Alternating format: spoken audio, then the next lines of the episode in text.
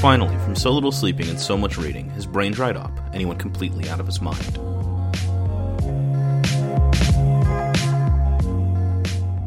This is Dried Up Brain, and I'm Nate. And I'm Andrea. And this is the podcast where we read things and then we talk to each other about the things that we read. And I'm a librarian, and Nate's a writer. Yes. She's also my mom, Right. so you know I'm super cool. uh, this for this episode, we went back to The Sandman, which we've been reading for a while now, and we read Volume Five, A Game of You, which is written by Neil Gaiman, with pencils by Shawn McManus, Colleen Doran, Bryan Talbot, and Shawn McManus. Sorry, I said him twice.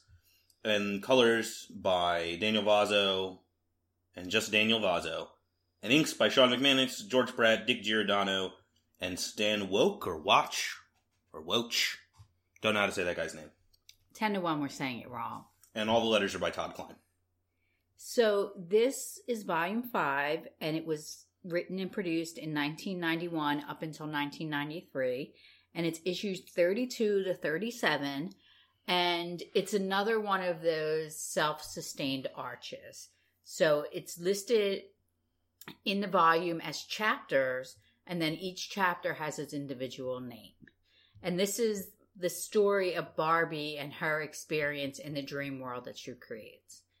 I thought this was interesting because when I was doing some research on it, a lot of people were saying that it was part, it was a, the second part of a three part arch, which was the first one was the doll's house, and then this one, and then the third part was the kindly ones, which we'll get to later. Uh, yeah, I guess I could see that. This one I feel like is the least connected to that arc. Because the Doll's House sets up a lot of the stuff that happens directly in the kindly ones. And this sets up a little bit, but I think it's more just like, you know, it, this more just sort of like establishes this situation and fleshes out some of the players that are going to be important in the kindly ones, namely the kindly ones and Dream himself. I think that when I comp- when I real when I looked more at what was similar to the Doll's House and A Game of You, I found more similarities between Doll's House than the kindly ones, and I thought maybe like the Doll's House volume was almost like a tipping off point for this Game of You. There are some similar characters. There's a similar construct in that it takes place in this multi roomed house that's shared by different people. Um, Barbie is obviously from the doll's house. Um, is Wanda from the doll's No. house? No, but Wanda is a very similar character to one of the characters in the doll's house. There's some thematic overlap, especially in her dreams between her and Hal. And then Scarlet, the unseen owner of the boarding house in A Game of You, is explicitly identified as a friend of Hal's. Right. And there's another character which we'll talk about later as the series go on, as the our discussion of the story goes on, who is very directly connected to a character from the Doll's House and also a character from 24 Hours. I would say, in my mind, the way it goes is the Doll's House is its own thing. A Game of You is kind of a sequel to the Doll's House, and I sort of see the kindly ones as just a story in the comic Sandman in which the events of Game of You and Doll's House have happened, but I don't really see it as like a sequel, and I'm not really sure how to explain that. I thought the only connection that I could make between all three of them is all three of the volumes are overwhelmingly POV female. Sure, yeah. There's a strong. I mean, this one is the most female centric. It has the most female characters. The plot is explicitly like intertwined with female culture and women's relationships. I see that a lot with Doll's House because it's a story of the family, the Walker family, the three women, their introduction to the kindly ones. I don't really see the kindly ones in this unless they're kind of really cloaked. Uh, they have play one specifically very big role, Right. But at think, one point, and they're huge assholes, and we'll talk about that. Yeah, yeah. I think I think I know exactly what point you're talking to. But this really is like I mean, I think with Neil Gaiman you really it's very easy to tell when he is writing from what he considers a female perspective and what he considers a male perspective. And this volume is pretty much all of the action is driven by the results of the decisions that the women make. And there's so many different kinds of women and women's roles and women's identities in this volume. I also think it's kind of a little cutting edge in that it addresses a lot of issues that at that time were just starting to be um, yeah. brought to the light, but now are really forefront in like our culture and what we're talking about about transgender and identities and self proclaiming your sexual orientation. I think this is all very important. And it deals a lot with women and women's roles in society and their this sort of concept of a women's culture where women take care of themselves and they take care of each other. And I think that sort of is really prevalent in this issue. Yeah, and It's- you want to, It's the feminist issue. That's what, the way I like to look at it. do you want to get, you just want to get into the story? Yeah, yeah. So part one is uh, called Slaughter. Slaughter on Fifth Avenue. Yep. And so the bulk of this issue, what we get is uh, cutting between Barbie and catching up on her. She's moved to New York after divorcing Ken, from who was her husband in the doll's house. Uh, she doesn't dream anymore, and she lives in this boarding house with a few other women and one creepy dude named George. And her story is intercut with the story of the characters we briefly glimpsed in her dream world in the doll's house, specifically this giant cat dog thing named Martin Tenbones, who travels. You find out that their world is under siege from some mysterious threat called the Cuckoo, and Barbie has been missing, and her presence is needed to save the world. So Martin Tenbones takes this sort of magical MacGuffin called the Porpentine and travels into the real world to find Barbie. And so we get her story of her just kind of going through this day in New York, intercut with Martin Tenbone's search for her, and then they eventually converge. Yep, that's a good summation. It's also important to note that Barbie has moved into a multi apartment house. It's like a brownstone it's been converted into a house. Yeah. And there's people who live in the house. There's Wanda. Yeah, do you want to go through the we'll go through the people like we did with for the Doll's House. So like the first one that we meet is Wanda, who's the best character in this volume. Oh, yeah, she's definitely my favorite. She's in the running for maybe one of my favorite Sandman characters. She is a trans woman, and I think the thing with her is like, you know, some big quotes around fair for its time. I think this, for its time, for the early 90s, I think this is an incredibly well done portrayal of a trans woman. And I think there's really nothing wrong with the characterization of Wanda herself. I think some of the there's some missteps I think in the way she's handled in the story.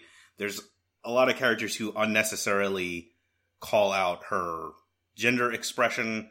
There's a dream that is we'll we'll get to that. I think what's interesting about Wanda, we talked a lot about this when I was when I was talking about this issue when I was at work and we were having lunchtime discussions. We talked a lot about Wanda, and one of the things that kept coming up was that, and it's not justification for the way that some of the characters interact with Wanda later on, but in the early 90s when it was first coming to light and people were people more in mainstream not just in certain communities but mainstream were learning more about transsexuals and the experiences and the struggles that they go through. The the type of surgery that they would go through was often risky and it wasn't endorsed and it wasn't sort of covered by mainstream medical insurance. So I could see Wanda being afraid to have that surgery. That that's not my problem. So I'm well, jumping ahead a little bit, but there's a part in the story where the characters all have dreams that are tied to their anxieties, and Wanda's dream deals very heavily with her anxiety about gender reassignment surgery, and I don't necessarily have a problem with that because I know for a fact, even now, that is a thing that a lot of trans women, or you know, I'm, I'll say surgery in general is a thing that a lot of trans people have anxiety about. I know that from people I know personally expressing that anxiety to me. My my thing with it is it's like it's reasonable that she would have that dream, but part of me is like is Neil Gaiman the person that needs to comment on this because it's potentially very dicey. And I don't think he overplays his hand or anything, but it is like I could see somebody who is experiencing that anxiety or whose experience is closer to Wanda is reading that and being unnecessarily uh put on edge by its presence in the book when it really isn't super necessary. Like it's really not like her arc. We learn that she's anxious about surgery, but it's really not like her arc is about that. Well, I think it goes back to just goes back to to the Doll's House. Is Neil Gaiman the best person to be writing about the experience of male predatory techniques on women? I mean, did, is he the best person to be talking about the you know the multiple times that Rose is preyed upon by male figures in her life?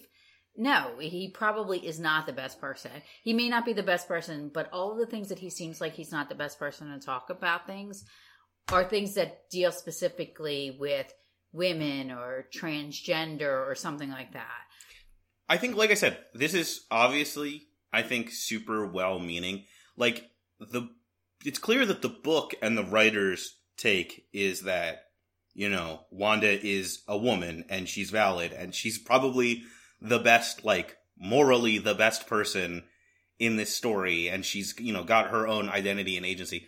My thing with, like I said, it's just like, there's lots of stuff in this that's like, mm, if this was happening now, you would, I would hope would be handled a little bit better. But you know what I think it is? I think that the male characters in this volume, their behavior is exaggerated because they are the stereotypes of men that treat women in a way like there's an episode There's really only well no later on in the thing when Oh, when she when Barbie goes to the comic book store and she has an interaction with the male clerk. And you know, so and, and then when she's in the in the diner and she gets sort of sexually harassed by these men because she comes out in this provocative outfit. I feel like they're kind of like that's to show like this sort of interaction that these types of men are having with women. But let's not let's not get into like a gender argument during this because we're talking about the story. So let's get back to yeah. Well, I will say the the, re- the reactions of the men didn't bother me so much. Like, I, I was okay with the part with the comic book store clerk because, like, I think that is a thing that Neil Gaiman is perfectly capable and should talk, be talking about. Like, men in the in these circles, like comic book fandom and the comic book industry, should be willing to call out the toxic people that pervade it. And I think that's what he's trying to do. Maybe he's miss missing the mark, but I think that's what he's trying to do. Like when George starts baiting Wanda later in the volume Yeah. and talk and preying on her insecurities about being perceived as a woman, I think that's sort of like a heightened version of the kind of experiences that she would have being out as a woman. Well, here's here. Okay, here's the things that I actually have a problem with.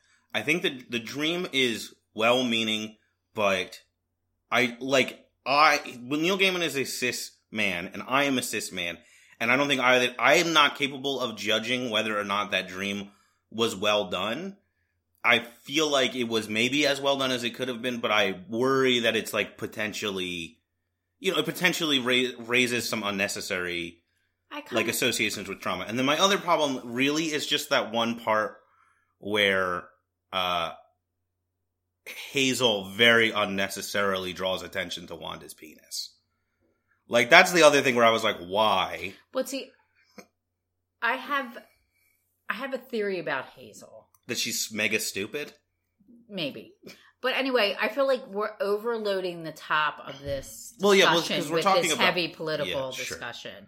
And it's kind of like it's I'm not saying it's not valid to have this discussion, but what I'm saying is if you tune in to hear about the Sandman and you hear Sure, we'll Nate talk about transgender rights, then you may not you might be saying like when are they going to talk about the Sandman? Sure, sure. So, okay, so the people in the in the house. There's Wanda who is Barbie's closest friend. She shows up to take her on a no money shopping trip to Tiffany's where they're just going to hang around and loiter. And then Barbie asks her to make some coffee for her, and then that is used as a framing device to meet the rest of the people in the house. Right. So there's Thessaly, who is mysterious and wears big glasses and only has soy milk. And then she we'll learn what her deal is later. But There's she's sort of perceived as a goody two shoes, nerdy. she looks like a Mormon. Yeah, she's kind of like a student of some point, and, and she's just sort of Yeah. And then there's Hazel and Foxglove, who are a couple, and Hazel is dumb and dependent on. I mean, maybe that's me. But I don't she's, think she's dumb. I think she's naive, and I think I that I think that's purposely done because that's a problem in society of having women who are not educated and aware of their own identity and their own reproductive needs and health. I guess I think the thing is, I read her like to me, she just read as like the meathead boyfriend who happens to be a girl. I don't But see they- that because she's not tough. No, I could see that if she was tough, but she's not. So Foxglove is actually do you want to talk about that now or when the dreams happen? okay. That's fine. We'll talk about that. But And- she's the other member. She's more self assured. Like when they meet up, and Wanda is getting the is trying to get cream for the coffee. Mhm. Literally every question she asks Hazel, Hazel is compelled to ask back to Foxglove, no matter how mundane it might be. She can't even bring herself to check to see if they have any cream. She has to ask Foxglove about it. yeah, and I think that's sort of her insecurity and her Yeah, she's clearly less less independent and less self assured than her partner, and has grown somewhat dependent on her partner for to prop up her you know self confidence.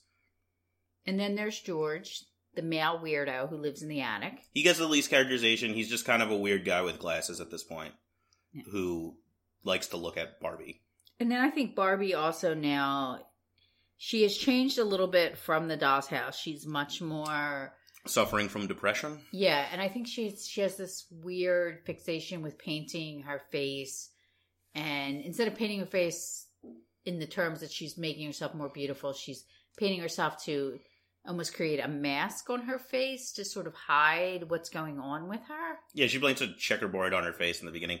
The, a lot of this story is about identity and expression and the your appearance and you know characters are not what they appear to be initially and stuff like that. And so like I Barbie, I think her face painting kind of reflects that theme. Oh, that's true. So after the introduction, it cuts to this sort of interlude where Morpheus is talking to Matthew and he's starting to sense this sort of disturbance and this thing that he calls the skerry, which is one of the little small islands or small pieces of land that are on the peripheral of the dreaming, which are fully constructed worlds that he has gifted. It seems like he gives them to people he takes a fondness for. So there's this one little world that he's sensing there's some kind of change or disruption in that world, and that happens to be the dream world where Martin Tenbones comes from. The land is what it's. It's, called the Land. I got a question. Is Fiddler's Green a skerry? That's what I was thinking, but you know what? I, I thought that maybe that was Fiddler Green, but then I thought, do I think that every land that's not an actual place is Fiddler's Green? Because I said that last time, and when we talked about the Midsummer Nights episode. issue. Wait, when when you said you wondered if that was Fiddler's Green, you mean the place where Matthew and Morpheus Yes. are talking? yes, Maybe. Um, or or even the. I think it might be the land because that's what it turns out. It turns like there's these endless little arpeggios that are made of little independent dream worlds, which might be versions of Fiddler's Green that people are creating. maybe. I so I think the idea that is like, that, like dream the dream the dreaming the the place the dreaming is like constantly changing because it's constantly being shaped and reshaped by like the collective unconscious and people's individual dreams. And so the skerries are these little pockets of like permanence Right. That- or that are immutable. Like somebody, I imagine the way it works is somebody dreams up this place, and then Dream makes it permanent for them, and then we see that later on in the story. And so he's concerned about something happening in the skerry. Yeah. So then they said, okay, let's look into that. And then it cuts away and it goes back to New York City. And Wanda and Barbie are on the train and they're going to go to Tiffany's. Tiffany's and they run into a homeless woman who is ranting about how she doesn't like dogs. Yeah, she sees a dog on the train, and then she runs off the train, yelling about dogs, and she runs into Martin Tenbones, who appears to be a impossibly large dog with an impossibly large mustache, and she's thoroughly freaked out by this. So then Martin, who is sort of out of place in New York City and is kind of frightened, he ends up running afoul of the police and he ends up being killed, which is very sad. It is very sad. They, they shoot him down, but Barbie is there to witness it and to hear his last words and to take the porpentine from around his neck. Right. And I think this is also interesting at this point because this is the point where Barbie's face mate, her painting, her checkerboard starts to disintegrate. Mhm. It also starts to, in my mind, set up this sort of there's many references to like Alice in Wonderland and Lewis Carroll's world that he created. And I think this checkerboard starts to remind me of that those sort of uh, you know allusions that he's making to this Lewis Carroll and Alice's stories. Yeah. And then um I think this issue just ends with a sort of ominous reveal of uh George catching and eating a crow. Yeah, I think they they cut back to the to the land, and then you see Luz, who is a dodo, Yeah. and Prinado. Luz is the dodo who is wearing like what do you call it? A dicky? It's Yeah. like that garment where it's the collar and top part of a dress shirt with a bow tie attached. Right. Sort of like the old timey tuxedo suits they used to have. Yeah, and she, she's like a green dodo. There's Prinado, who is a monkey in like a bellhop's outfit. right. right. There's Wilkinson, who is a rat. He's dressed like a detective. He's wearing like a fedora and a trench coat. he he definitely gives me a Constantine vibe. Yeah, he also like. I think there's a weird. I don't. There's a point in the book where it feels like they draw a very clear thematic connection between him and Wanda, and I don't understand what that means. But like their their So- ultimate fates clearly reflect each other, and I don't. Yeah, I didn't get that, but that those characters are also sort of what gave me the idea of like the Alice in Wonderland theme because it kind of waffles between Alice in Wonderland and maybe like Wizard of Oz, but like these weird animal creatures are now going to go on a quest with Barbie Yeah, to find the cuckoo, which is is the cuckoo mentioned at this the point? cuckoo is mentioned. They mention the cuckoo in the beginning of the issue, and then at the end of the issue, when George eats the raven, he talks about uh, how the children of the cuckoo know all about Barbie. Yeah, and I think it's. I guess we didn't really because we got on this tangent pretty quickly in there. In the opening sequence of the issue, you see that someone, the three characters are walking on this sort of frozen tundra, and they come across a bunch of bones, and they realize that that's a fourth character that has been missing, the Tantobin. The tan- the Tantobin or the Tantoblin.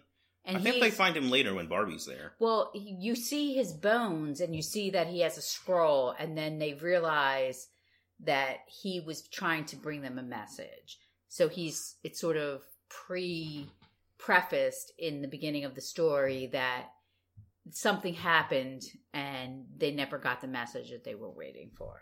Yeah. So then issue the next issue is called Lullabies for Broadway. Or do you have anything else to say about the first issue? That was a pretty intense issue.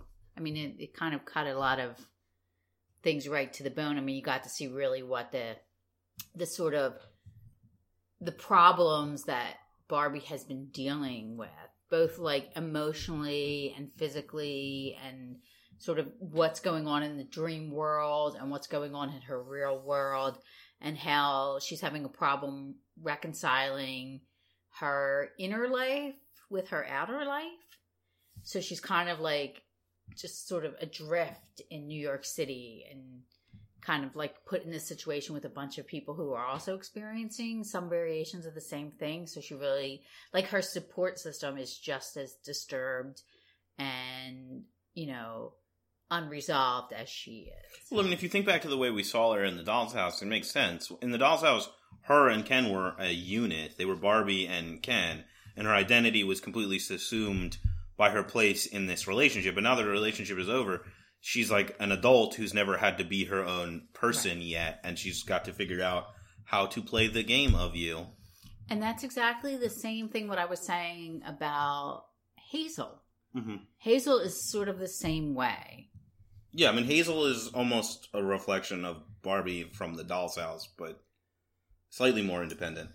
So the second chapter, chapter two, is called Lullabies of Broadway. All of the titles come from songs. Hmm So I thought that was interesting.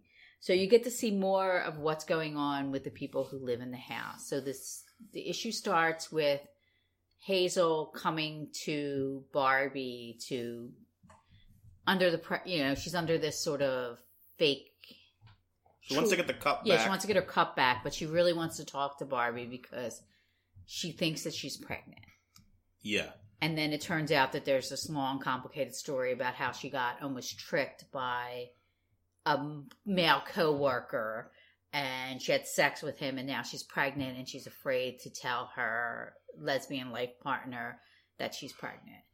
Yeah, I guess it depends. On, I don't know. My reading of Hazel is not that charitable. Like, I, I, I don't know. I feel like it's this sequence is more bullshit than it's an, I appears think to this be. is kind of like the way you feel about how Neil Gaiman represented transgender people is how I feel about how Neil Gaiman represented a woman like Hazel. Mhm. Because first of all, it implies that if you are a lesbian, you don't understand the mechanics of heterosexual sex, which I think is wrong. Because most people, even if they are not, if they're if they're gay or they're um I'm trying to think of the word. I don't know what word you, you're looking for. For people who purposely choose not to have sex. Celibate If you're celibate. So if or you're asexual? I mean, that wouldn't be purposely choose. That would just be you you're not into it. Okay. So whatever, but even if you're not actively involved in heterosexual sex, you understand the mechanics of how it works. Yeah, but I Right? mean, But see, I think there's so much more. I think Neil Gaiman is kind of naive in saying that like she's a lesbian, she doesn't understand how heterosexual sex works. She doesn't understand how male predatory um, techniques to engage in sex would work. She didn't realize that this guy was hitting on her. But what I think it's saying to me about a person like Hazel is Hazel is naive and is not aware of, as a woman, her reproductive health eh, overall. Yeah, Because even if you're a lesbian, you know how babies are made. I right? guess like the thing. I think the way she acts throughout this led me less to read her less as someone who doesn't know about this because she's a lesbian, and more as someone who is very dumb who just happens to be a lesbian. Because she also doesn't understand how pregnancy tests work, and it's like you've never seen a commercial, homie. It's almost, in my mind, Hazel is almost like. Homer Simpson. All right, eh, all right I'm trying to I'm make. sorry. Okay, fine. She's she's naive and she's uneducated, and she's almost like a teenager engaging in risky behavior, and either has some type of magical thinking or is not aware of the ramifications. Because there's lots of people who know about sex and engage in sex who don't know about birth control. Believe it or not, there are people out there who do not know about birth control but are actively having sex. We hear stories all the time about people saying, I didn't know I could just get birth control pills. I didn't know where to buy condoms. There are people out there who don't know about their reproductive health. A lot of them are women, and I think that's why it ended up in this issue. But I think it's a really, like, for women and women's health, that's a huge issue.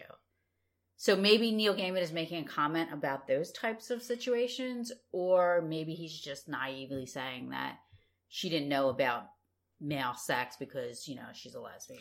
Yeah, but I have a hard time reading that because there are other lesbian characters in Sandman, even in this issue, like Foxglove, who are much more That's why I think, reasonable and self assured. I, I I read it just more as being like this is Hazel's character. Sometimes dumb people are also gay, and But that's fine. We don't know about Hazel's backstory because later on, when she's confronted about her pregnancy, she's really shocked by Foxglove's response. Yeah, It's almost like she is herself has never been in a loving relationship or been in a relationship where someone actually supported her. oh, I think it's definitely at least implied that this is the first serious relationship she's ever been in. Yeah, and I think that's She acts like a person who's never been in a serious relationship before. But I think like for women, your health is much more than just like how you physically feel. Sure. And I think like societies, the way that society is supposed to support women, you see this a lot like in like third world countries, and there's a lot of talk like nowadays about like um period care. It's, it's getting kind of creepy like conversation Sure. but you know it's like like women in prison and how they're treated and so i think there's like a lot of like problems in society where society doesn't realize that like women's health is much more than just like are you okay is your blood pressure high like they and i think like hazel is a reflection of that Okay. Can I tell you my real th- reason why I 100% think that Hazel is portrayed the way she is? And I don't think it has a lot to do with Neil Gaiman making a specific comment about anything. I think a lot of this volume is him making up for stuff that he fucked up in previous volumes.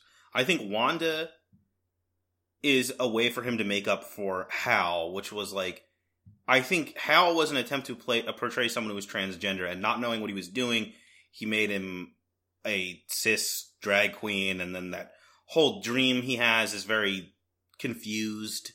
Like, I think Wanda is an attempt to be like, no, let me create an actual transgender character who's like going to be a really good character. I think he does make a misstep of with her final fate, but we'll talk about that later. And I think way back in 24, which we will talk like I'm going to skip ahead a little bit in this issue because after the conversation between Barbie and Hazel, George is shown again. He opens up his chest to reveal an empty rib cage full of crows who fly out of his body and give bad dreams to the rest of the people in the house. And Foxglove's bad dream is she is visited by the reanimated corpse of her ex lover, who turns out to be Judy from 24 Hours, who, if you remember in 24 Hours, was trying to call her girlfriend to apologize for hitting her. And I think the idea with Hazel and Foxglove is it's a way for him to make up for taking this first lesbian relationship he had in his comics and making it abusive. And so the Hazel and Foxglove's relationship is a way to portray is a a him attempting to create a better portrayal of a lesbian relationship that is still flawed but viable. And so instead of one of them being abusive, one of them is just kind of dumb and naive. That's a valid point. I think the complication for this volume is there are so many women and there have to be so many types of women. Yeah, So there has to be a character like Hazel. sure. And so yeah, so we got the dreams. Like I said, I already covered what happens with Foxglove's dream, which is that she's actually So Donna. wait, there's another plot point that's kind of important is that once Barbie gets the porpatine and she's getting ready for bed and she starts to dream, Nuala, who is the Oh, yeah. fairy from the dreaming, comes into her dream and tries to help her. Yeah. This sets up another one of my problems with this story, which is that nothing anyone does matters. Right. Nothing anyone does matters. Because Nuala comes and warns her, and it really doesn't amount to much. But I think well, that's true. But that's also sort of a reimagining of what happens in the dollhouse. Maybe a lot of what's happening here is a reimagining of what's happening in the dollhouse. Wanda is Hal, that George and his birds and the birds affecting people's dreams. That's very similar to the doll's house. All of the housemates in the ha- rooming house and in the apartment building are all affected by events that are happening in the dreaming, which is the same as what's going on here. Because once George releases those dreams, those birds are meant to go and to interact with the people and to involve themselves in their dreams. Yeah, yeah. So Barbie starts to dream, and when she starts to dream, she enters the land, and then she is left. She is her body is in a coma, and she is walking in the land, and then the others start to have their own dreams. Yeah. So, like I said, Foxglove dreams about Judy. Hazel has a very disturbing and horrific dream about the baby. Well, first, Wanda starts to dream, and her dream, of course, is about her identity and how she perceives herself. But then she has these characters that are in the dreams, the weirdos. The Weirdos, they're clearly supposed to be Bizarro. She talks earlier in the first issue. She talks about having a dream that involves these characters from an obvious Superman stand-in comic called Hyperman, which I think plays again into these themes of like identity and expression. The Weirdos are these imperfect clones of you know Hyperman and his girlfriend, but they all have their own they all have their own individual identities projected on top of that. Like if you go back and you read these early Bizarro comic, like these early Superman comics that have the Bizarro characters in them with like Bizarro World, everyone on Bizarro World is Superman, but there's also like I'm Bizarro hipster number 1 and I'm Superman, but I'm expressing myself as this like beatnik with a guitar and I'm going to sing a song. And I could see how somebody, you know, who is struggling with their identity and what like society expects them to be would connect with these really weird characters. So they're not pre-existing characters or characters. I don't think so. I think at some point, eventually, Hyperman does become the established. Like, if you're going to reference a fake Superman comic in a DC comic, it's Hyperman. But these aren't existing characters. I think the idea is he wanted somebody to be. He wanted it to be Bizarro, but his comic takes place in the DC universe where Bizarro is a real person, so he had to make up a fake comic book character. Yeah. So, I mean, to sum it up quickly, we're not going to talk about it anymore. Wanda's dream is about her own sexual and gender identity. Yeah, and her anxiety about the potential Right. of uh, surgery. And then Hazel's dream, which is kind of is equally dis- all the dreams are equally disturbing, and I think that's the point of what Yeah. George's dream interrupter birds are supposed to be So doing. what we find out later is what they're basically doing is trying to prevent anyone. He's trying to distract and distress everyone in the house so they don't go and help Barbie. right, and he pretty much preys on their exact anxieties. Yeah. So Hazel has a dream that her baby is a dead baby, which is kind of disturbing. And she decides that she loves it anyway and takes it home and puts it with her real human baby. Or she puts it with Foxglove's baby that has Baby. appeared out of nowhere. That's a human Right. living uh, baby. And I think that's kind of her reflection about maybe the anxiety of being pregnant and how Foxglove is going to react to it. But it really, I mean, it's just kind of like Yeah, and then her The- baby grows a giant mouth and eats Foxglove's baby. Yeah, I think it's a very complicated dream because I think it's like it's obvious her anxiety about having this secret from Foxglove. It's her anxiety about how having this baby is going to affect their relationship. It's her anxiety about getting an abortion. And I also think in the way the baby represents her, like I think there's an element of like her feeling like a drag on Foxglove. Yeah. And then Foxglove's dream is when she reveals that she had a prior relationship with Judy, who died in the diner scene with Dr. D. Dr. D. Yeah. It's interesting because her the way she's depicted in Foxglove's dream is she almost looks like Morpheus. Yeah, she's got the shadows on her face and the jet black hair. Yeah, she does, and she's like chalk white, and she's wearing like just her leather jacket. Yes. it's it's very creepy. Yeah, and also, I mean, this is the part where I think the the visual component of this volume really kicks it up a notch and really enhances the story because you start to see these sort of circular, repeating circular motifs, and I think that's sort of a very feminine symbol, and then you it's also foreshadowing the importance of what's going to happen next. And you see that with like Judy's jacket has these giant buttons on it and that Foxglove, she's naked through the scene and she's very womanly. And I think they have this sort of conversation about what happened. And I guess that's when Foxglove has to come to grips with the guilt that she feels about how she treated Judy and drove her away. Yeah. Now, I can't remember. Was it Foxglove who hit Judy? No, or Judy hit her, and Judy is trying to apologize to her on the phone when Doctor D walks into the diner in 24 hours, Yeah. or I think at the end of the issue, right before 24 hours. Yeah, and I think that sort of unresolved relationship, like you said, it, it also the her picking Hazel as her partner is reflected in the previous relationship that she had with Judy. Yeah. So, and then Thessaly, who's one of my favorite characters. Yeah, I really like her. I mean, except for how she treats Wanda, she I, she's one of the best characters in Sandman. Yeah, so she we don't get to see her dream because the second that the bird shows up, she snaps its neck Yeah, and reveals herself to be an, a very powerful and ancient Greek witch. yes, and I think she's almost. I think it's pretty clearly revealed that she's almost like an Earth witch.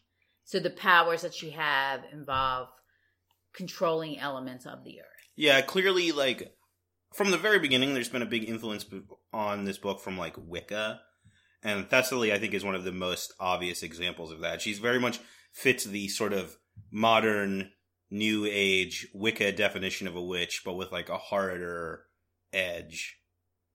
Yeah, and I think she's more she's also the representative of the natural power of women. And But sort think- of this whole concept of the women collective where women when they're together act different with each other than they do when they're with men or with their children.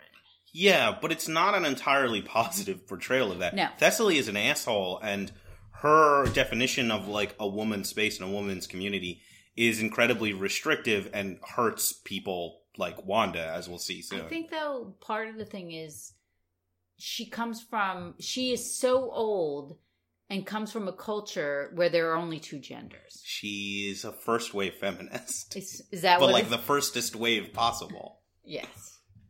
Well, I guess she doesn't. When you get to the third wave feminist, that's when they become more inclusive. So that's true. I mean, that's kind of how I read a lot of this. Like you said, like this is a a lot of this is about feminism, and I sort of read like Thessaly represents like a older form of feminism that is very much about like the feminine and womankind, and she's at odds with someone like Barbie, whose ideal of feminism is broader and includes people like Wanda, who are just as valid as women as people like Thessaly, but Thessaly just can't see it because she's so fucking old. yeah, yeah. Well, I think that's true. She, and she also represents sort of this primordial women kind of culture where you know, you know, her whole thing is the moon and Yeah.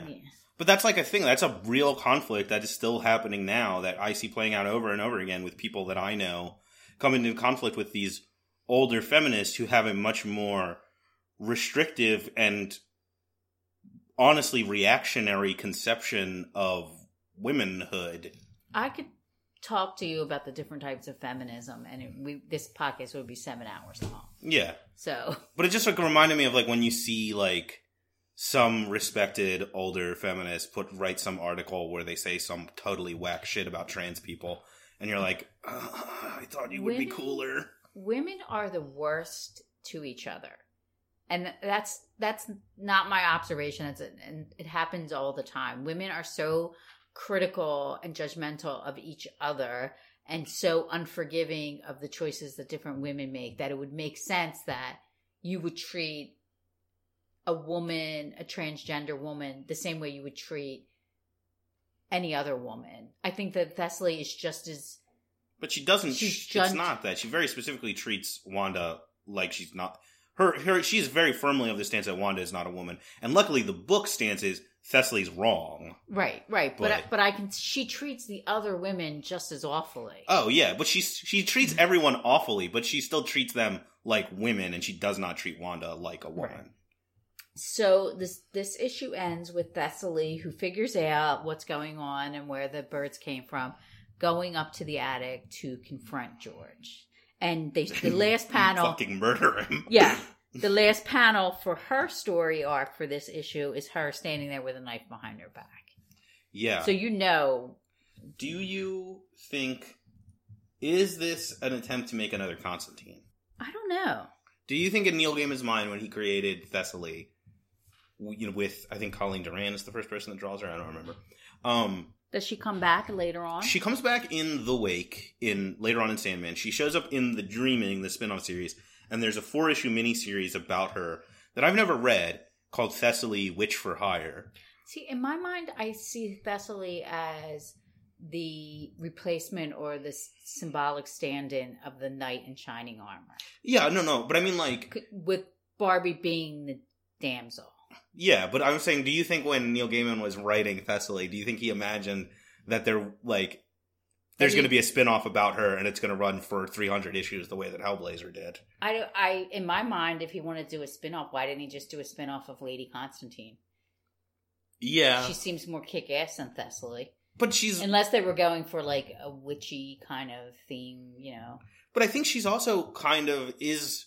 I feel like to me, she kind of is like a counterpoint to Constantine, who's like a very masculine male character, and he his, you know, he he's this very like non-traditional magic user to like bullies and tricks and smokes and curses at all the demons and Thessaly is operating in this much more traditional milieu but she's also like just as like prickly and flawed as See, Constantine is. I saw Thessaly the way that you saw Wanda and Hal.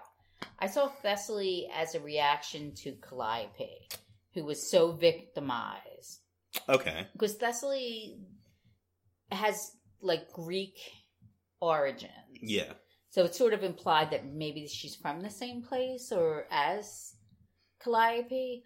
I don't know if I would want a female empowered Constantine. I mean, I think it's like, in, in, I mean, uh, I don't mean it like, oh, what would a, like a lady Constantine, like a woman in a trench coat smoking a cigarette, but in the same idea that it's like, here's a person who knows about magic, who's a dick, Well, like, then yes. and she's a lady, and like you could write, like there could be a ton of stories about Thessaly because she's been around forever, and she goes around solving magic problems and killing people that cross her. I mean, did he intend to make a spinoff? No, but could he have made a spinoff? 100%. I don't know. I can't help but think like if I was writing this character, I would be like, hell yeah, people are gonna love this, and I'd be kind of disappointed by the lack of stuff about her afterwards. Yeah. Yeah, I think so.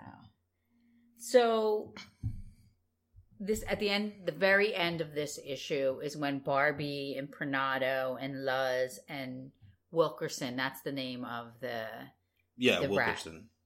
they decide they're going to go on a quest and they're going to go across the land to find the cuckoo. And then that's how that issue ends. And then chapter three starts. And that one's called Bad Moon Rising, which I kind of think is he- kind of heavy handed title. Um, yeah, but I mean, you know, the moon is very important in this issue. Right. So it starts with uh, Hazel and Foxglove get up, and then Thessaly decides she's going to wake everyone in the house Yeah, because she has a problem and she needs everybody to get up. So, they go to check on Wanda first, I believe. right. And then she's in her underwear mm-hmm. because they're all sleeping. That's the whole premise of the thing. She Well, wakes yeah. she wakes them all from either they wake up because the George is dead and his dream birds are no longer affecting them, or she breaks the spell of the dream birds herself. Yeah, this all takes place immediately after Thessaly breaks the bird's neck and then walks out of her apartment, and this stuff happens immediately. Yeah. So then they all go to see if they can wake up Barbie, and they find Barbie. And I think this is when Thessaly starts to put it together about what's going on with Barbie. She sees the Porpatine, and she sees the Barbies in this dream state. And then she realizes that she prematurely killed George hmm before getting the answers that she needs. That part definitely reminds me of Constantine. Yeah, that's what I'm saying. This That is. is a totally like stupid Constantine move that he would do. I mean, her whole thing is very Constantine because in the end, it turns out she didn't need to do any of this. No.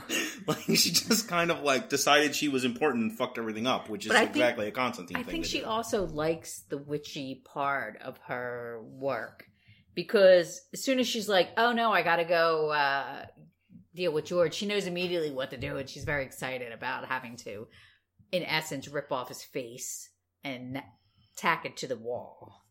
Yeah, so they can talk to him. So Hazel freaks out because she sees George is dead, and Foxglove sort of takes it in stride. Wanda she's- pukes, right? yes, and Wanda's very upset. So- I would puke too if I saw a faceless dude in a bathtub. Well, he's not faceless yet. She, I Oh, think she hasn't cut off his face. I think yet. Wanda pukes when he starts cut where she starts cutting off his face. Yeah, yeah, yeah. So she cuts off his face because she's, she's doing this spell where she's going to reanimate him so she can interrogate him. Because, you know, that's, like you said, a very Constantine thing to kill someone and be like, oops, I need to talk to you. Can't, I can't speak to dead. Yeah, so then you have an elaborate spell that you have to do to reconstitute his face so you can talk to him when you could have just not killed him. She cuts off his face, cuts out his eyes, puts them back in his face, bites out his tongue, puts it back in his mouth, and then nails this awful monstrosity to the wall Right- of his apartment. Right next to this giant portrait of Barbie. Yeah. which is also very creepy. So then she starts to talk to him and she starts to figure out what's going on. And then they decide that they have to go into the dreaming, into the land to rescue Barbie, to help her finish her quest. Well, Foxglove, Hazel, and Wanda want to help Barbie. Thessaly is very particular about being only interested in getting revenge on the cuckoo for trying to hurt her, which we then later learn means just murdering it. Yes, yes. And then, so she wants to take the, the only way that she can get into the dream world, because obviously she has some kind of, now it's kind of hinted that she had a pre existing relationship with Morpheus that went south.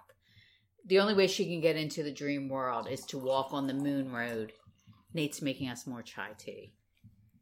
And then, because we need to have chai tea while we're talking about the moon road, it's 100% important. And the only way to get to the moon road is to be is to have the chromosomes of a woman, and one of them has to be menstruating, and they all have to band together as women, and that's why Wanda can't go. Yeah, and Thessaly very uh, bluntly reveals to Foxglove that Hazel is pregnant. Right.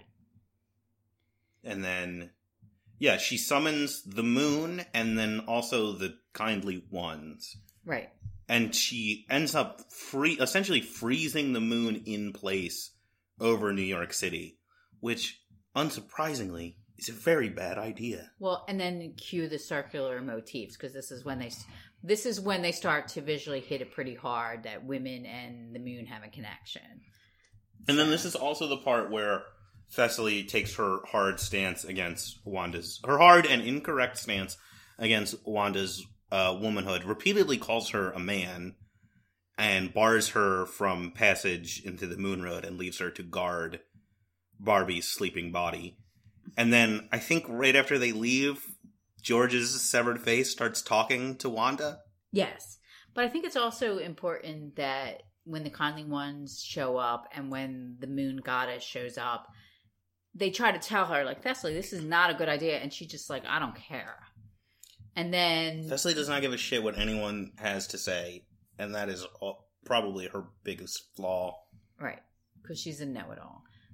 But I guess we should have mentioned this earlier. She stops the moon from whatever it's doing. And then also at the same time, there's this giant hurricane moving up the coast. Which, according, like at one point, there's like a news announcement, and you just Yeah. sort of hear the part where it says, you know, that it's not expected to hit New York City. Thessaly fucks with the moon, and now the storm is coming right towards the city. So they leave to walk on the moon road, and the homeless woman who did, who did not like the dog is the only one who notices that there's something weird going on with the moon. Yeah.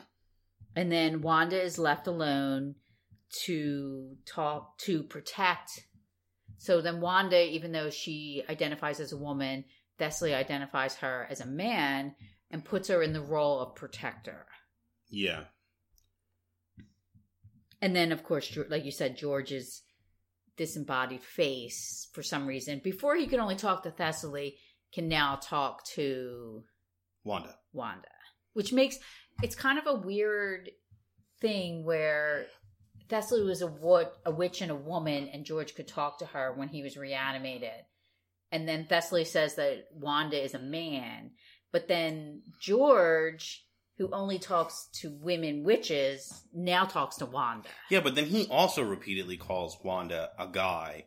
But then he also repeatedly refers to her as Miss Wanda. Right. I think his his I think he is preying on her anxiety. He also knows that she's uncomfortable with his death and his corpse. yeah So I think he's trying to provoke some kind of reaction from her by using triggers because you know Neil Gaiman he loves triggers, so he's using this trigger of like her anxiety about her identity, her uncomfortableness with like these sort of female only exclusionary roles, her concern about this corpse and her worry about Barbie. And he starts to sort of mix up this toxic stew where he's trying to get a reaction. Tell me, does Wanda not look like Marc Bolan? Just wanted to look like more. Uh, kind of. I mean, there's she's clearly like immersed in this like New York glam punk scene. She wears a lot of like black leather, and she has bright red hair with the like very extreme bangs. Yeah, I think so. I like her like fierce red hair and her Yeah, sort of comfortableness of being in her panties. And I mean, she's pretty much a knight in shining armor, and she's in her pink panties while she's protecting. yeah, but it's also like she's she's like Thessaly's like, oh, your job is very important, guard her, and then it's like that amounts to stand around in a room mm-hmm. full of dude blood and like severed face.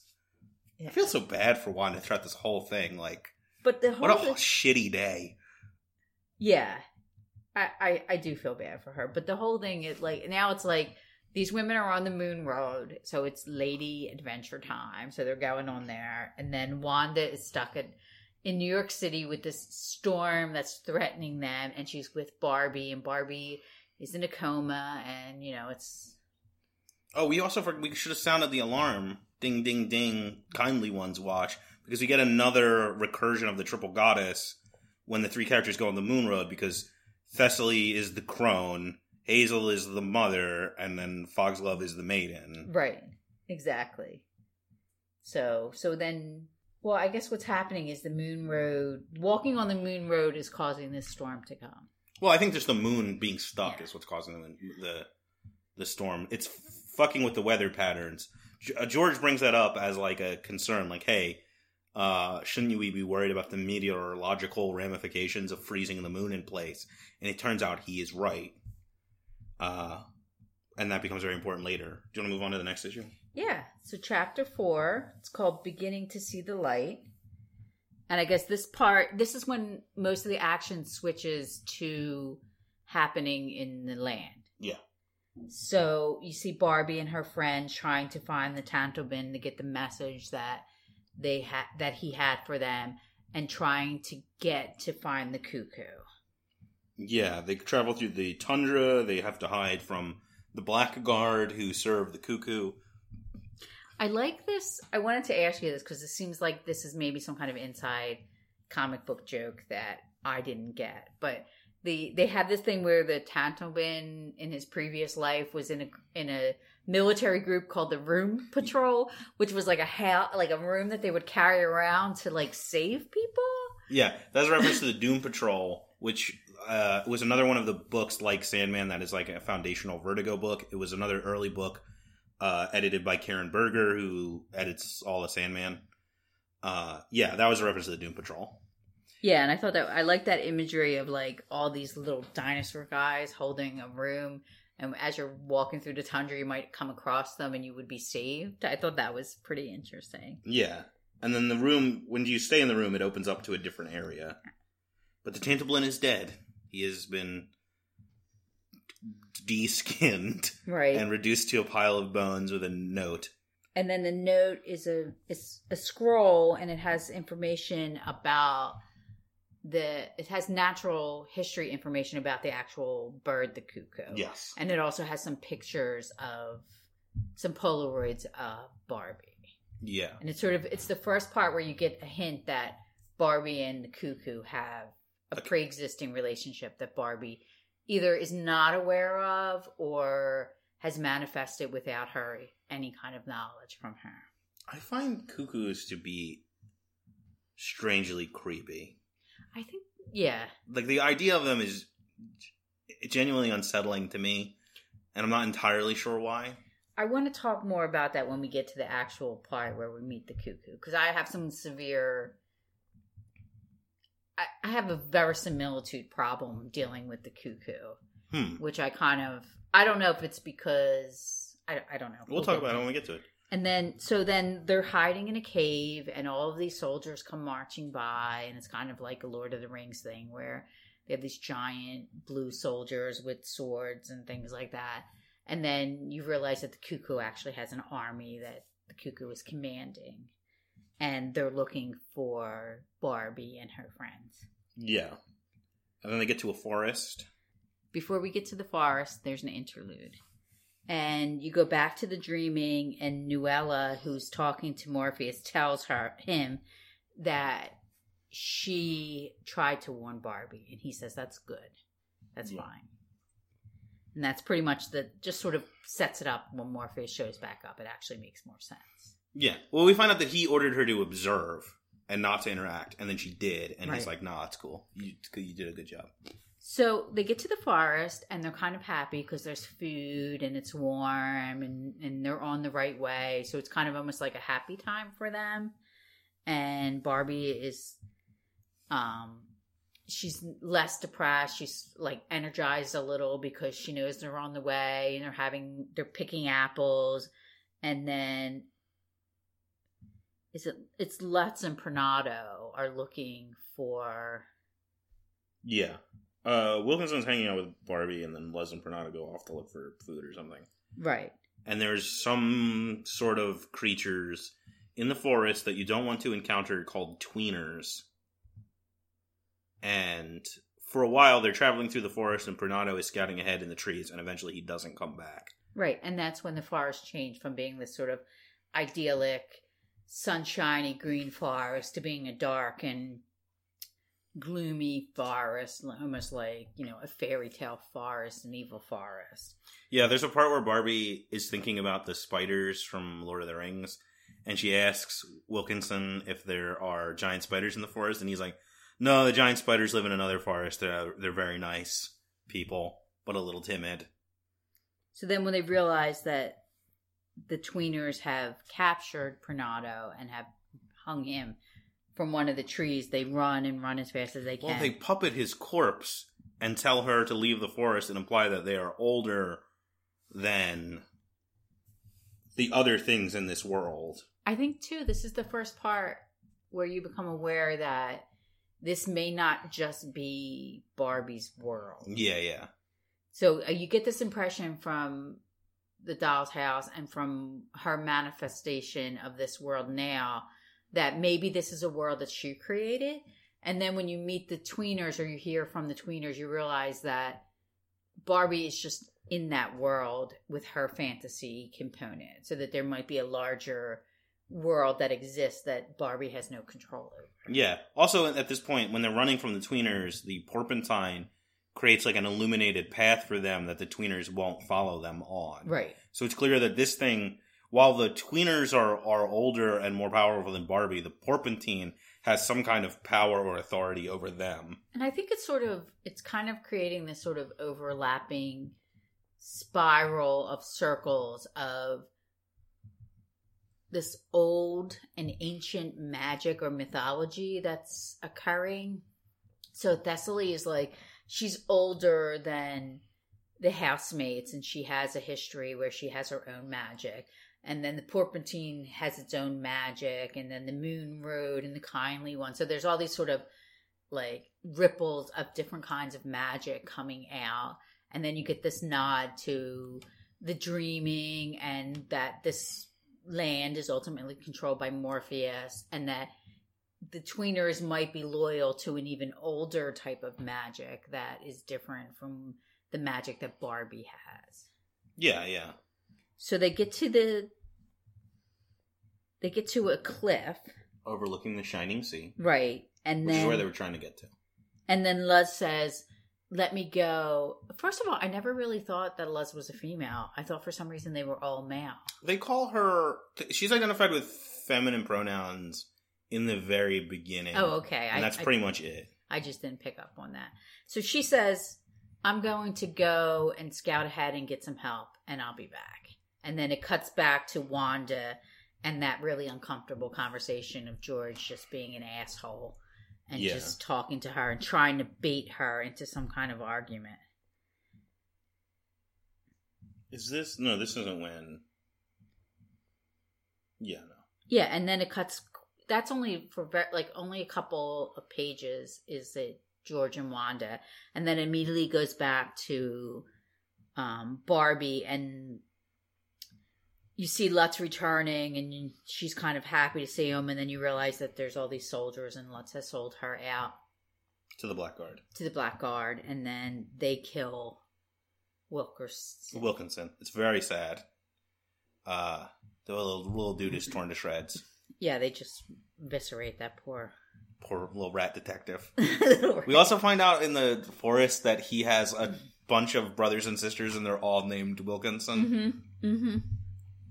Yeah, that's like a sad component that you learn about. So then, so then, Luz takes Barbie and the Black Guard to the Cuckoo, Yes. and Uh, do we see the Cuckoo Citadel at the end of this issue?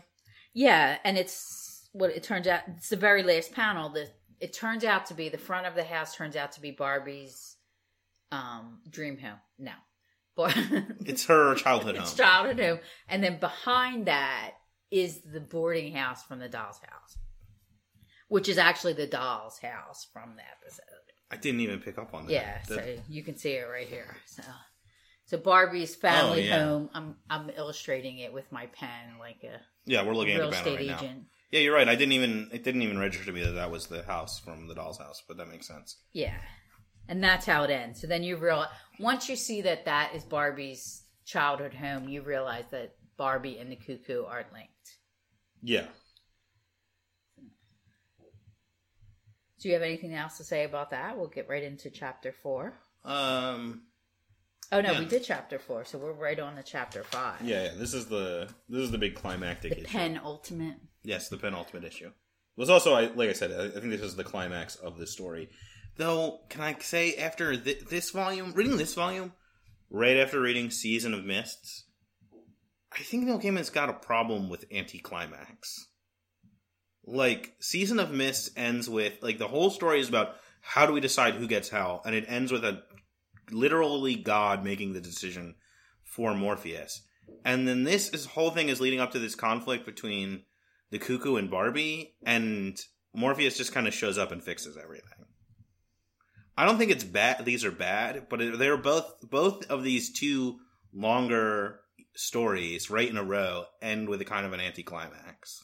This one, chapter five, is called "Over to Over to Sea to Sky." Over the sea to the over the sea to sky. Right, and I think this is this song, which is like it's like an Irish folk song. I think Mhm.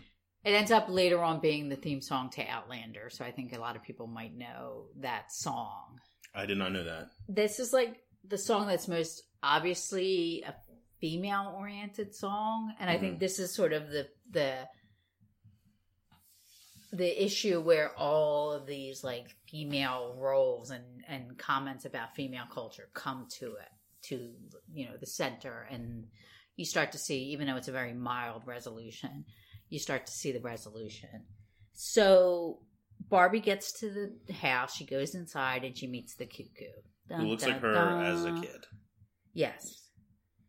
And that's when she realizes that she's the cuckoo, Sort of. sort of. So what it turns out the cuckoo is is some kind of psychic entity that basically took advantage of Barbie's childhood wistfulness and feelings of not belonging in her home to take root in her psyche and specifically in the land. It, it's implied that cuckoos are a thing that just happens normally, and in a normal situation, the cuckoo would have just gestated inside Barbie's personal dream world and then burst out into like the astral plane or whatever, and it would have been fine. But because Barbie had wound up, because that same wistfulness had drawn Barbie to this scary, the cuckoo had gotten trapped inside the land when Barbie stopped dreaming. Right. And I think what the cuckoo preys on or preyed on is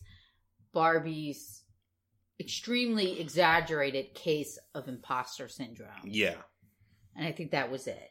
Because once you start to see the cuckoo and she starts talking to you, she show like she shows Barbie a tour of their house and she goes into her bedroom and you see all the stuffed animals that are actually Martin Tenbones and all of the characters that she interacts with in the story were all stuffed animals or characters from her childhood, her toys that she had.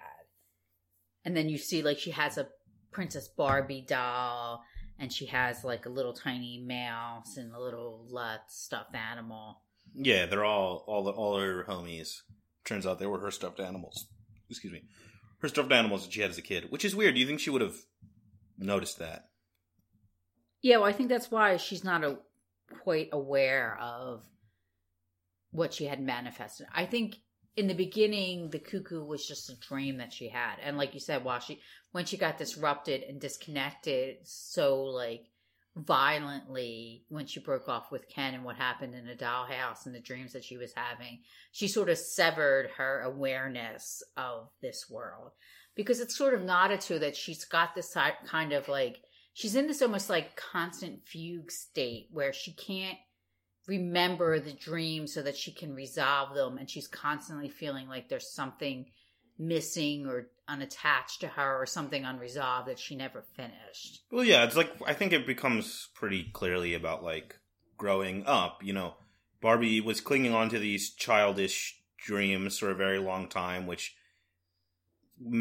kept the cuckoo in a state of eternal childhood. And then when she has the opportunity to sort of confront her inner child and resolve these feelings, she shuts herself off from them and that leaves the cuckoo to be trapped and to fester inside of the land without Barbie there. And once she acknowledges that part of herself and this, you know, comes to terms, like, starts to learn who she is as a grown up, she's able to release the cuckoo and to, like, set aside this childish dream world. I have two problems with the Barbie meets the cuckoo and the problem with the cuckoo. Yeah, you said that earlier. The first one is 99% of the problems that Barbie is having in the dream world is because she's not self aware. Yeah. And I feel like if she examined her life, she would be. She's naive in a way. She's purposefully naive. And as a modern, independent woman, she should be more self aware. I don't think it's necessarily that she's naive. It's not like Barbie's not like Hazel. It's not like she doesn't understand how the world works. What Barbie doesn't understand is who is Barbie. Barbie runs around almost like a damsel in distress, but she's a self created damsel in distress. She runs around like, I don't understand what's going on with me. I don't know why I can't dream, why I can't process things in the real world. And it's kind of like because you're not even trying, Barbie. And then being upset that Barbie is objectified because she keeps making comments about how people talk about her physical appearance. It's like, what are you, what are you doing, Barbie, to like one resolve this problem? At least Thessaly's like, I'm gonna go and I'm gonna kill this cuckoo. Barbie's like, what am I gonna do? Like she's just kind of bubble headed, like bobbing around and. Well, that's what I was talking about. She she's never had a chance to develop her own identity as an adult. I, it seems like she probably got hooked up with Ken right out of high school or something. Yeah. And so she's been she does like I said she doesn't know who Barbie is and that's what what this story is about. It's about her realizing that you go, she has to do the hard work of examining herself and figuring out what her identity is and what face she wants to paint on her face. Yeah. Well, that's just the that's almost like facade. That's like a metaphor that's just so hyper aware. But I think it also ties back into a lot of the themes from Season of Mists. Like essentially what th- this whole story and what this dream world is is like Barbie's hell. Yes. She she's punishing herself for not being her own person and now she needs to you know knuckle down and learn how to be your own person and that result will resolve all of these problems. But I also have a problem with this whole metaphor of the cuckoo. Like I understand they're saying okay the cuckoo is a bird that plants its egg in a nest of another bird mm-hmm. and tricks that bird into raising that bird as its own. That's what the whole premise of the cuckoo is. Yeah. So, but the thing is, it's like the cuckoo does this, but the birds are not unaware that that is not their child, that is not their egg. Once they've realized that the cuckoo is not their egg, they're committed to raising that because their role is to create offspring. Yeah. So the cuckoo becomes a substitute for their offspring. This cuckoo that comes into Barbie's mind, she's not aware. It's just, it, it's not like a real cuckoo. Like, I don't know why they're calling it the cuckoo. That cuckoo persona goes in her brain. It doesn't make any sense to me. The cuckoo is the princess. The way that I see it is the cuckoo is a story. The the idea that get, they're getting at in this is that like these escapist stories that we tell ourselves about like actually I'm secretly a princess or actually I'm secretly a wizard, Harry, are potentially like they can become so powerful that they subsume your sense of self and you spend all of your energy feeding that story rather than developing who you are. Barbie's sense of self withers away as this princess narrative that she's been living with her entire life takes over for it. Like that's why when she's with Ken, she doesn't outwardly have any personal identity, and then she dreams she's a princess. That makes sense. But the fact is, Barbie's not aware of her princess persona. No, and I think that's the problem. I mean, that's part of Barbie's problem is that she's not. I yeah, I guess it's not perfect. I, I agree that it's it is a It's flawed also metaphor. it's also for five issues the setup is is that the cuckoo is the bad guy Yeah. and they're going to defeat them so then you then it's kind of like you said it's kind of low level action where turns out the cuckoo's really not the bad guy and he's not the cuckoo's really not doing anything other than being a cuckoo she wants to fly out of the dream world and live her life Yeah, but I mean, I think the way the problem is none of them really understand what's happening. In the grand scheme of things, nothing is really at stake because Dream can just come along and fulfill the compact and release the cuckoo and end the land. But what they think is happening is that the cuckoo needs to destroy Barbie and the land in order to escape from both of them and fulfill its potential. Had Dream not intervened, the stakes would have been much higher. But that's the thing. It's like Thessaly and Hazel and Foxglove are coming to rescue Barbie. They show up too late. Yeah, Barbie's already trapped, and then uh, the cuckoo takes her to the higher hielogram, Hi, hi, hero, hierogram? hierogram, to get it destroyed so that she can be free of the dream world and go on her way. And then Thessaly shows up and she sees Barbie and the cuckoo and Luz, and then of course the cuckoo, who's a psychopath, says, "Oh no, she's trapped. She's captured me," and then tells Thessaly that the cuckoo is the dodo bird, and she kills Luz. Yeah. So the other thing we didn't touch on is the cuckoo has like a hypnotic suggestion thing. Luz doesn't actually betray them; she gets hypnotized by the cuckoo, and then also it's revealed that the same thing had happened to George. The cuckoo kind of reminds me of the little girl from the episode from the issue where Morpheus is trying to decide who can be the boss of hell. Shivering Jenny Yeah, from the the um, she's one of the serves the Lords of Chaos. yes. Yeah, it's the same kind of like sweet, innocent girl exterior masking a inhuman entity that does not have an especially high regard for sentient life. So while they're in the dream world, the storm hits New York City, and Wanda sees the homeless woman outside and rescues her and brings her in. Yeah. So then Wanda's continuing her story arc where she's with George and now she's with the homeless woman, and the conversation, the difficult conversation about gender issues continue. Yeah, we find out that the homeless woman's nephew was also trans and ha- ended up being a victim of abuse and eventually murdered. It's a very sad story that is still a big issue. Trans women are murdered at a much higher rate than a lot of other segments of the population, and it really sucks. That's true. So they start having this thing where uh, this Barbie destroys the monolith at that point. She destroys the monolith, and the cuckoo thinks that he's that she's free. Yeah, she takes the porpentine and strikes the hierogram, which is this big stone slab with something written on it in some characters that I don't know. Uh, and she strikes it with the porpentine, which destroys it, and Dream shows up. And they look kind of slightly sort of Some Asian. Yeah, I don't know what they are specifically though. I don't even know if they're meant to be words or they're just made up symbols or whatever. So then she's like, I'm free. And it turns out she's really not free because she doesn't know how to get out of the dream world. And then, dun, dun, dun, Morpheus shows up. Yeah. Because he's just like, I've had enough. So what he reveals is that what we were talking about. This was a pre-existing segment of the dream, the dreaming, that he had preserved at the behest of another person, and many people have dreamed there over the years.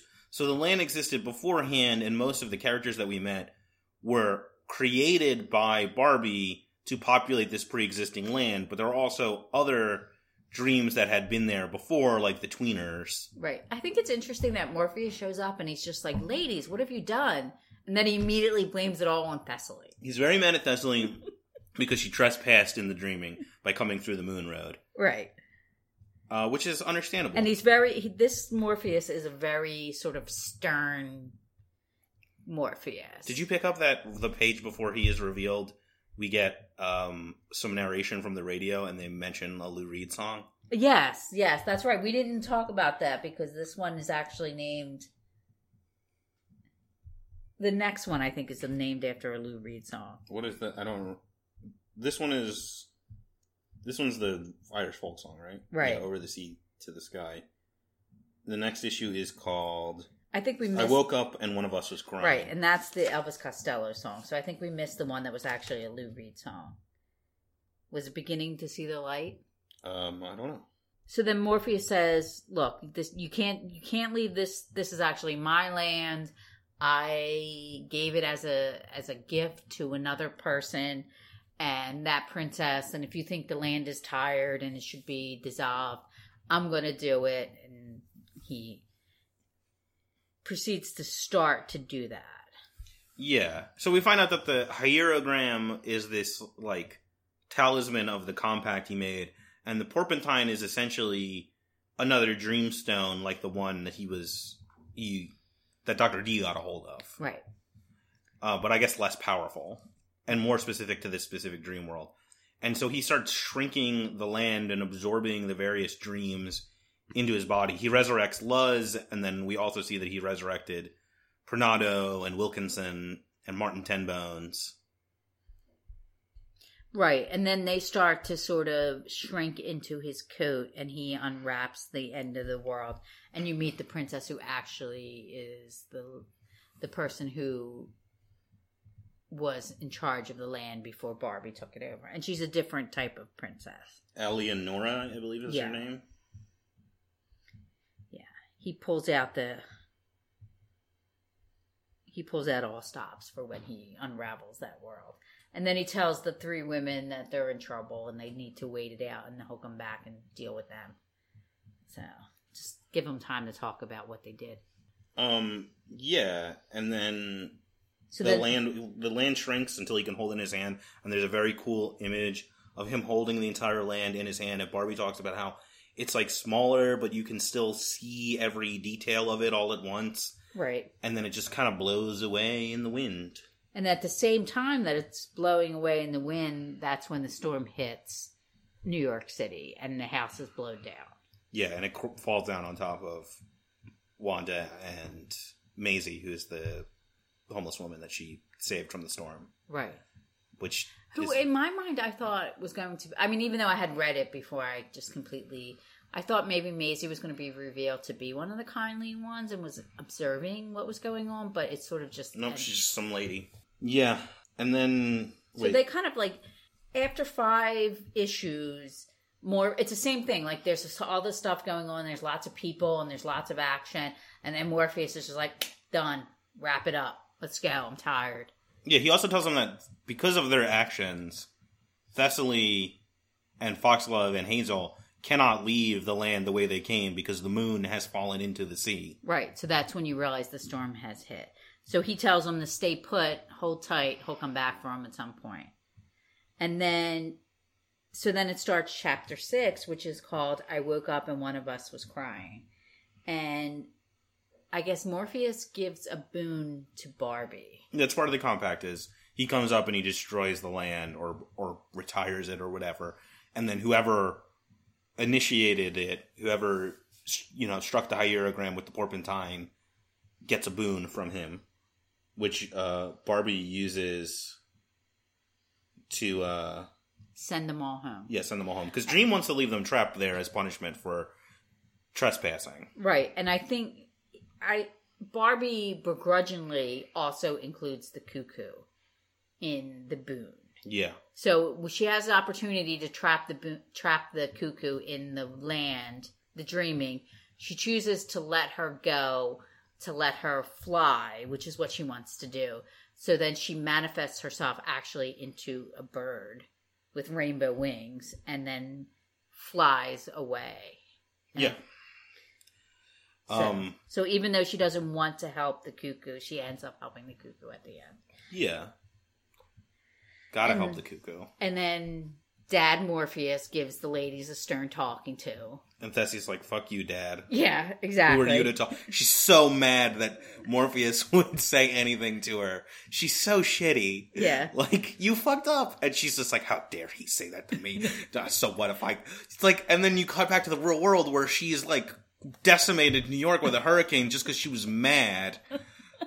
But you know what? I think it's like almost like a stereotype of like this vengeful woman, and you know, that it's kind I of guess. I mean, she also like, like, Like, let know. me talk to your manager. Yeah, yeah. like, she just she did not want to hear what Morpheus had to say. And Morpheus kind of like ah, just I also think there's something very professorial about Thessaly. Yes. Like, she's like, I'm the smartest person. Shut up.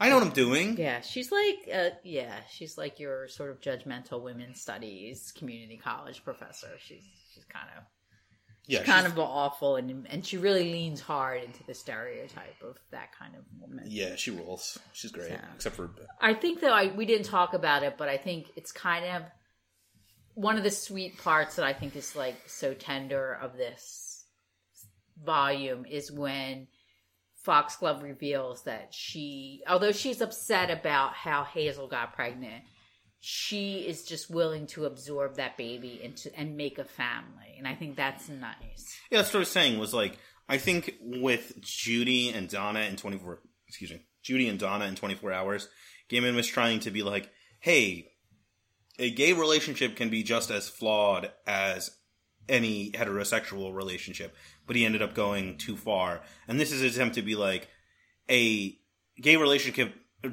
A gay relationship can be just as flawed, but ultimately viable and loving as any heterosexual relationship can be, which is good because we get so many. Like that's part of what when I draw drew the comparison between Hazel and Homer Simpson. Like I was being kind of shitty, but I was also being sincere. Like pop culture is full of stories of the like dumbass husband who fucks up, but his wife still loves him, and it's like we get a really nice queer version of that with Hazel and Foxglove's relationship. This episode, this issue is the issue that made me really get mad at Barbie. Because she goes through this whole story arc and she deals with Morpheus and dot dot dot cuckoo, and then it cuts to the scene where she's getting dressed and she's still painting her face in this weird way. She's still baffled by her own existence. She has not had one inch of personal growth through the whole chap five chapters to the, to this. I understand how it's frustrating because I think the thing, what the personal growth she had is that not really that she she hasn't learned anything except that she needs to learn things. Because at the very end, like her big character moment for herself is when she's talking to Wanda's aunt, who's asking her what you're going to do next, and she's basically like, "I don't know what I'm going to do." Like th- that's her big character arc is going from not caring to learning that she needs to acknowledge that she doesn't know. And I understand how that's really frustrating because that's from a certain perspective, that's nothing. That's an, a lateral move. But I, I sort of understand it.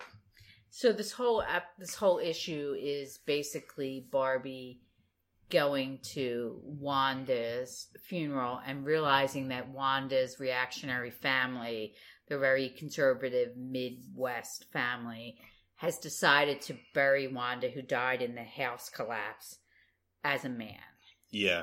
So that this is the other big misstep. I really don't like that he kills Wanda off at the end. It's it feels completely unnecessary. This happens so often to trans and just like queer characters in general is they have to die for drama's sake and it, it it's not hard to read this as like oh Wanda needs to die for Barbie to do her character arc and that's not especially cool. I think that Barbie's reaction to Wanda's death and the thing she does at the very end of this issue is very sweet and nice, and I like that moment a lot. But I definitely think it was a misstep But you know what? to I, kill Wanda like this. I see this episode almost, this issue almost like the. if, What was the episode with Facade? Where. oh, uh, wasn't that just called Facade Facade.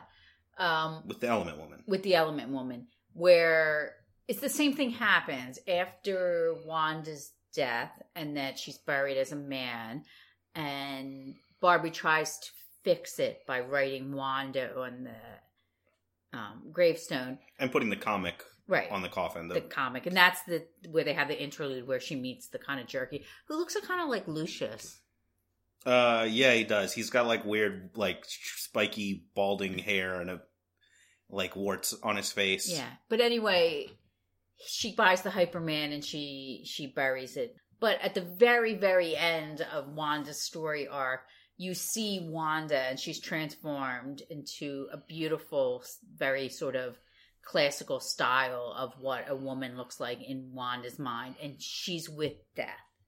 And both of them are like, bye, you know, like so the same thing, like death steps in and fixes the problem.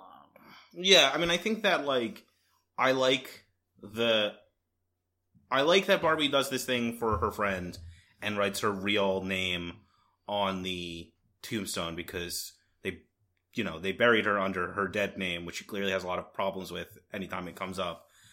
And like I appreciate the the imagery at the end with her and death being kind of like a hard refutation to any claim that Wanda was a man. I think her being transformed into this idealized woman is weird and unnecessary. Like it almost, I I get what they're doing, and I it's definitely well meaning, but it's also like there's a reading of that that's like like Wanda was already a woman when she was the Wanda we saw in her life, so why couldn't she just look like how she looked when she was alive? But I think that that's how a lot of people, the way that they see themselves inside may be different from the way that they're projected on the outside. yeah, yeah, So it, could easily, it was, it could be easily the same thing of like, you know, like a person goes to heaven and they're their idealized version of themselves. yeah. I know. I'm just saying, like, I get it. I'm just. And I mean, I think to Wanda, the trappings of like traditional and societal beauty was important to her sure. because that helped her identify as a woman. Yeah, and I think there's also like like I said, just as much as you can read it the negative way I said, you can also read it as like that's just how Barbie imagines Wanda would want people to see her. Right. But obviously she's happy because she's happy in the way that she's being portrayed and she's happy being Yeah. with death. And of course death is always happy despite being death. Yeah, yeah. Yeah. Yeah. That's uh that's the whole thing. Oh, and then Wanda has a moment with I mean Barbie has a moment with Wanda's aunt where she's like, What are you gonna do? And she's like, I don't know. Well, and then it ends by her walking through the shady part of town to the bus stop. And she's dressed like Jackie O. And she's either prepping herself to be victimized some more, or she's gonna like have some moment of self awareness. I like to think maybe she will be self aware. So I don't know. Yeah. I kind of think there's also, I mean, the aunt is a perfect example, and Maisie, the homeless woman. The, there's these older women that could possibly be a stand-in for the kindly ones, but you're never quite. It's never revealed. Yeah, they're also I think both of them are portrayals of someone who is like well meaning but doesn't quite get it. Like it's clear that Maisie it's her nephew, right? Both of these women, their relationships to their nephews or not nephews. That's bad. That's wrong with me. I shouldn't say that. They keep calling them their nephews. Their relationships to their nieces are they they're clearly like love them and care about them and want to support them, but neither of them fully acknowledge these people's identities and like so we get kind of like three different things. We have like Barbie who totally gets it and, you know, is willing to go so far as to deface the tombstone with Wanda's dead name on it. And then you have someone like Thessaly who completely rejects someone's identity because of this the way they were raised and the their sort of older conception of identity in general but women womanhood specifically. And then you have this kind of middle ground of the like well-meaning but misguided aunts. It's weird that they're both aunts, but yeah. Yeah, I think like there's a lot of this. Um, there's a lot of this going on in this whole entire series of the Sandman about people, one having awful families. It's almost like a fairy tale where, or like you know, like a Disney movie where your parents are either absent or they're awful. Everyone's family in this situation is absent or awful from Rose's down to like Wanda's. And then there's a lot of this whole concept of creating your own sort of family style. hmm And I think that that's what this is like the dollhouse with the housemates and then the people who live in this boarding house. And so I think that's kind of like a common theme of almost, it's almost like a fantasy novel where you build this sort of team to help you fulfill this quest. Every one of these episodes is someone building a team to go and fight a quest. Oh, wait, there's a thing we didn't talk about, which is Dream says that part of why this whole situation with the land and Barbie and the cuckoo is so fucked up is because of what Rose did in the Right. doll's house when she connected everybody's dreams. Right. And she tell does she tell that to she t- he tells that to Barbie yeah. because Barbie knows Rose. Yeah, and then Foxglove brings up that And then Rose was friends with Judy. it's the same thing with Rose and Barbie. They both sort of walk out of the situation like, "Hey, you know, no big deal." Well, I mean, they're like still flawed and deeply troubled, but they're not like neither one of them like like in a fantasy or a fairy tale or a fable, they would wake up with some kind of understanding or self awareness, and neither one of them really do. Like Rose's like year long pity party is because she doesn't want to examine the events of what happened. yeah, well, and then at the end she decides to. But I liked I like these issues, this volumes where there's a full and overarching storyline. I like that. Mhm. I like that the issues were so openly female and embrace this sort of like I don't know, it's like weird because Neil Gaiman has this sort of um I don't know if it's a fascination or as a man he feels like as an outside observer about this concept of like the women's world that's like a secret world that's that he has no way to enter. I don't know what it is because he's kind of like fascinated with women and groups of women and what women do when there's no men around and like how women treat each other. It's kind of like he's sort of fascinated by like women as like a cultural thing. Yeah, I think a lot of Sandman in particular is Gaiman working through his relationships with women. Some in more positive ways, I think, like the, this, and in more negative ways, like a lot of the "I gotta learn to forgive them bullshit with Dream and Nada and all that stuff. Yeah, I think like like when you take like a women's studies class, you in the, like an intro, you learn a lot about this sort of concept they call the hearth culture, where it's like women of multiple generations raise children in a in sort of in an insular way where there's really no male interaction. Things are a lot different now because males are more involved in raising their children. But there was this sort of like strength in like this secret oral women's culture that where they would help each other learn how to raise children and, and maintain homes and empower themselves in ways when they couldn't be empowered, you know, using learning how to use herbs to heal. So this almost like it's not a bunch of witches, but it had it could be sort of a witches culture, and I think the kindly ones are like that. Yeah, They're like a throwback to the time where women relied more on other women to help them live their lives. And I think that's sort of very fascinating to Neil Gaiman. He goes back to that a lot. This whole concept of the woman as a goddess, the woman as a witch, the woman woman as an independent, you know, entity, a self rescuing princess, or Yeah, and I think you can also see it in the way that like you have these women characters that are sort of more connective and had this community. And pretty much all of the major male characters in the Sandman are isolated and alienated and struggling with like loneliness and an inability to connect. I mean, you have Dream, who's the loneliest being in the universe, and then you have like Hob, who's like immortal and keeps making these like fleeting connections with people that never last and only has this one lasting connection with Dream. And you have someone like Richard Madoc, who's like an awful person, but he's portrayed as like having no meaningful sort of like connections and friendships in his family as being or he has he's portrayed as having no meaningful friendships or family and that seems to be part of why he's so fucking awful. Yeah.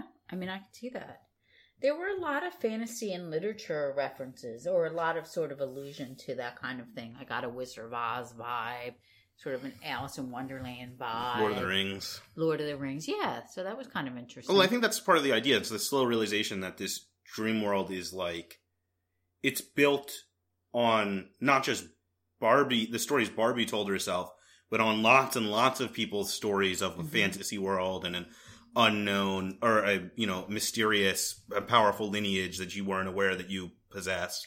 I think that's true because at the part where morpheus comes and he's absorbing the land and all of the people and characters that live in the land are marching towards um, morpheus's coat which of course everyone knows it's a big iconic part of the sandman.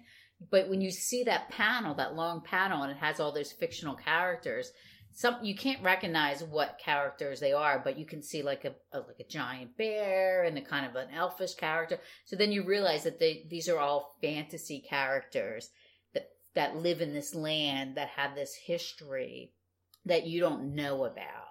Yeah, Barbie even mentions that like a lot, she starts to realize after a while that a lot of these characters were not created by her. Right. And were in fact created by the countless other people that inhabited the land over the years. And I think that's part of the idea. It's like we all share this space at some point when we're kids, and at some point you have to let go of it and figure out who you are outside of that. And Barbie ends up not being able to do that for a while, and this story is about her realizing it's it's weird because you would think it would be about her doing that, but the story is actually about her realizing she needs to do it, and we don't actually see her develop her own identity at any point in the story. Yeah, I think it's like the dollhouse. It's complicated and it's problematic, but overall the story is interesting and I think it's, it's successful in the way that it's trying to portray some of the things. There's lots of missteps like with Wanda mm-hmm. and Hazel, but I think I think overall I think it, it fits into the story, the the very overarching story of the Sandman, and it kind of sets up what's coming with the Kindly Ones. Yeah, yeah. I don't know if it's the middle part of a trilogy with the Kindly Ones, but it's definitely. I, I don't like I said I don't know. I feel like the Kindly Ones is kind of its own thing.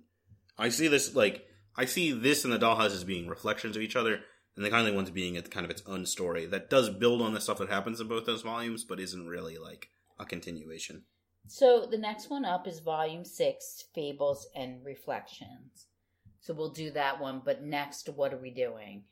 Oh yeah, uh, we are. Then our next episode is going to be our last episode of 2018, right? It's going to be our last non-Sandman episode. No, I think I think this. If I have the timing correct, this is the first episode of December, and the next episode will be the second episode of December. Okay. Yes, you're correct. And so we are going to discuss one short story because entirely because I wanted to I like this story and I wanted to talk about it while it was seasonally appropriate. And that's The Wolves of Brooklyn by Catherynne Valente. Uh, that's another I think that's another Lightspeed magazine story, so it's available online. I'm pretty sure there's an audio version of it if people want to listen to that. I'll drop a link on our Twitter account. You can follow us at Dried Up Brains. I think. Yes. That's our Twitter account? Yeah. Uh, and then the other thing we're going to do is we're going to do a yearly roundup. We're going to go through and talk about what did you say top five? Yeah, of what we read in 2018. Yeah, not books that were published in 2018. No, no, because I only read two books that were published in 2018. Yeah, and I'm going to talk about my year long adventure of reading the Hugo Award winning novels. And I promise you, there won't be a third discussion about how boring Cyteen is. I've already been told that I talk for for not liking side so much, I talk about it a lot. And you know what? This is the third discussion of Cyteen. But yeah, so you're are you you're not done the Hugo Award list? no, I have I have six more to go. Yeah, but you're on the home stretch and you've been reading them all through 2018. So Yes, yes. yeah, so we'll talk about that. Um, that's and then pretty- uh, then we have to talk about Hope Never Dies. oh yeah, we finally will we'll talk about Hope Never Dies, the Obama Biden mystery. So yeah, next episode, The Wolves of Brooklyn, Hope Never Dies, top five things we read in 2018. I think that's enough. That's a lot. Yeah, it's gonna be a packed episode. Tune in. Spoiler alert. Stay tuned. And sweet dreams. Bye, everyone.